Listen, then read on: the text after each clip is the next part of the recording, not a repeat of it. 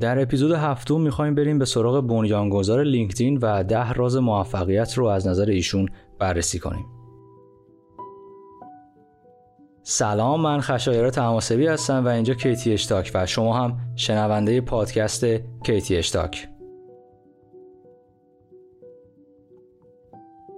رسیدیم به اپیزود هفتم از فصل دوم این بار قرار رازهای موفقیت رو از نظر آقای رید هافمن بنیانگذار لینکدین بررسی کنیم. پس با ما همراه باشید.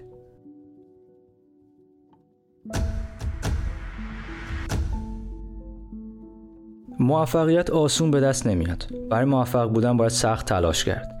اگر به فعالیت های تجاری خودتون اهمیت می‌دید بدون آشنایی با قوانین تجارت و بدون داشتن اطلاعات کافی در این عرصه دست پیدا کردن به موفقیت های بزرگ امکان پذیر نیست. نشستن پای حرف های بزرگان هر عرصه و شنیدن تجربیات و رموز کارها می‌تونه بسیار اثر بخش باشه. مایکروسافت اعلام کرد که قصد داره لینکدین رو به مبلغ 26 ممیز دو میلیارد دلار خریداری کنه. و با این کار خودش بزرگترین خرید خودش رو در تاریخ رقم زد و یک گام محکم و استوار در جهت شبکه های اجتماعی تجاری برداشت. بنیانگذار و رئیس پیشین اجرایی این شرکت یعنی آقای رید هافمن 13 سال پیش لینکدین رو با دعوت 350 نفر از مخاطبین خودش برای ملحق شدن به این سرویس شبکه اجتماعی شروع کرد. در حال حاضر این شبکه علاوه بر 105 میلیون کاربر فعال در ماه 433 میلیون عضو داره. لینکدین به مرکز آنلاین برای متخصصین صاحب حرفه تبدیل شد تا از فرصت‌های شغلی موجود مطلع بشن و همین موضوع از اون یک شبکه ارزشمند برای استخدام‌های اجرایی ساخت و گنجینه ای از داده ها رو در اختیار اون قرار داد که کمتر شرکتی از این امکان برخورداره.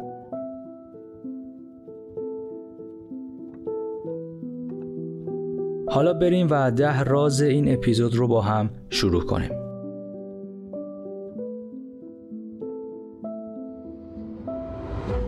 هدف گذاری های بزرگ. مهم نیست که کسب و کار نوپای شما به دنبال ایده های بزرگ یا ایده های کوچیک. رنج و سختی که باید توی مسیر تحمل کرد به یک اندازه است. پس چرا هدف های بزرگ رو انتخاب نکنیم؟ بزرگ یعنی چی؟ یعنی یک محصول یا سرویسی که می‌تونه بازار خاصی رو به وجود بیاره و یا اینکه بازار رو در دست بگیره.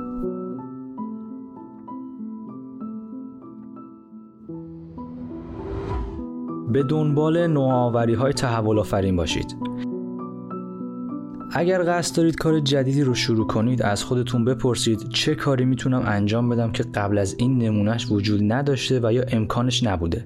آیا سرویس و یا محصول جدید من می‌تونه جایگزین بازار فعلی بشه یا بازار جدیدی رو خلق کنه؟ وقتی هافمن لینکدین رو بنیان گذاری کرد صنعت فناوری در یک بحران عمیق بود. اون به تمام فرصت هایی که اینترنت ایجاد می‌کرد توجه کرد و این ایده در ذهنش اومد که بالاخره هر فردی به یک پروفایل شخصی آنلاین نیاز داره.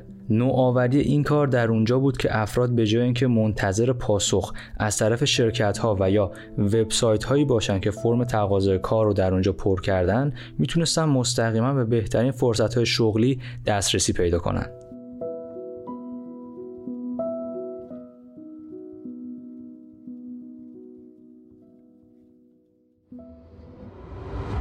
ساخت شبکه‌ای که بتونید با اون محصول خودتون رو تقویت کنید.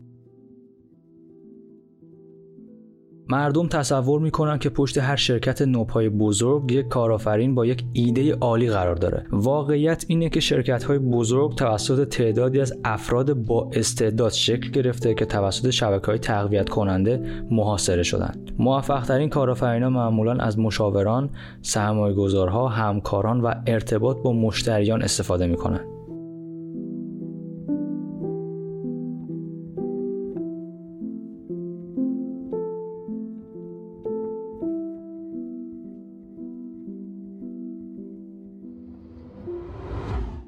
خودتون رو برای بهترین ها و بدترین ها آماده کنید.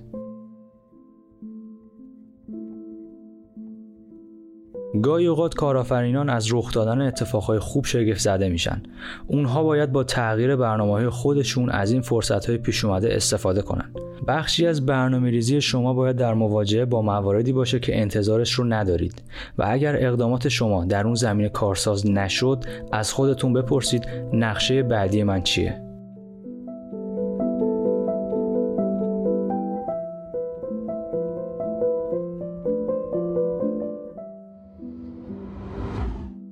انعطاف پذیری خودتون رو تداوم ببخشید.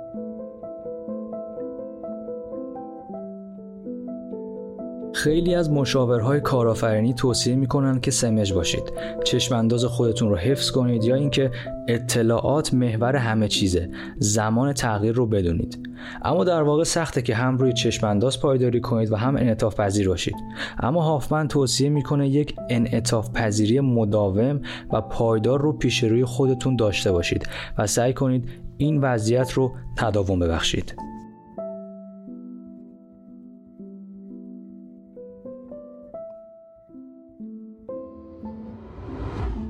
راه اندازی زودتر از موقع.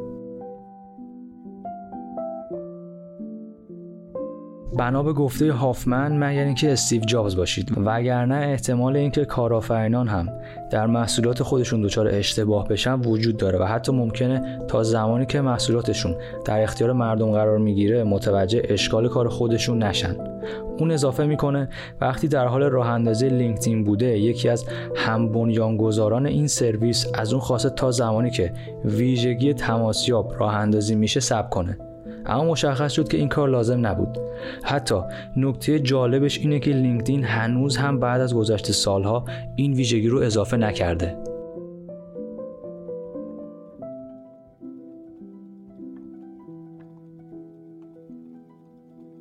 رسیدیم به بخش آخر و بیان رازهای شماره 7 تا 10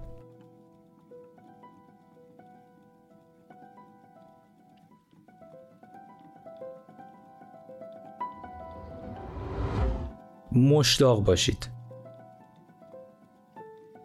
اهداف متعالی داشته باشید اما مراقب اعتمادها و باورهای کورکورانه در نظریه های خودتون باشید. اینکه سعی کنید تا جایی که می‌تونید زود شروع کنید مهمه.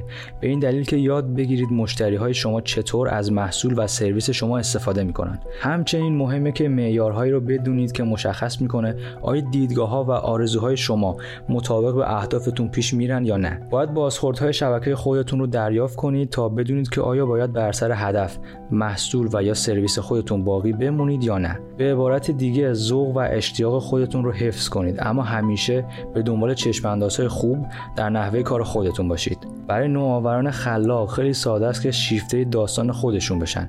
به جای اینکه یاد بگیرن به کدوم طرف باید حرکت کنن.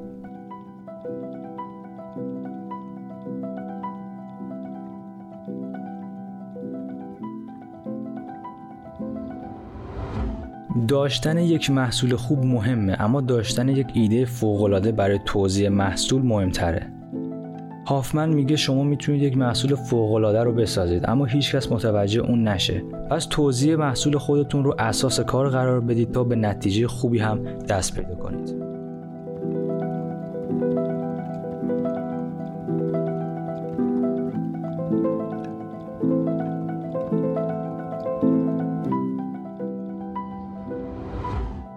توجه زیادی به فرهنگ داشته باشید و استخدام رو از همون ابتدای کار انجام بدید.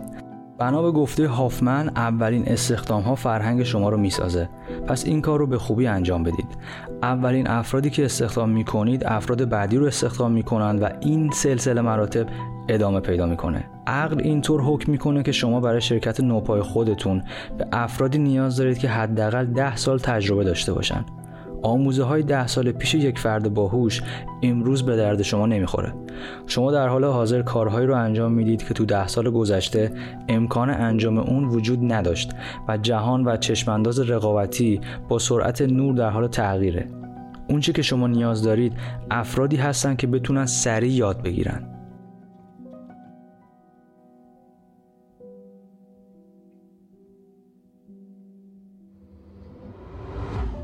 قوانین کارآفرینی نه قوانین طبیعت. به قوانینی که دیگران تنظیم کردند زیاد توجه نکنید. کارآفرین ها نوآورند. وقتی اولین بار کاری رو انجام میدن موفق هستند. گاهی اوقات برای انجام بعضی از کارها مجبورید این قوانین رو دور بزنید. کارآفرین ها عادت به این کار دارند که گاهی اوقات قوانین جدید رو تنظیم کنند.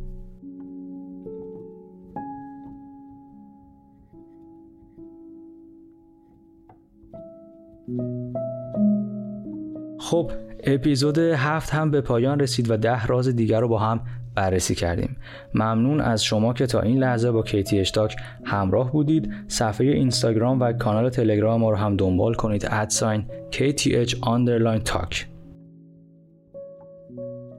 صفحه ما رو در نرم افزار پادگیری که به پادکست ها گوش می‌دید subscribe کنید و حتما نظرات خودتون رو برای ما کامنت کنید. در آخر و مثل همیشه بهترین ها مال شما و ممنون, ممنون.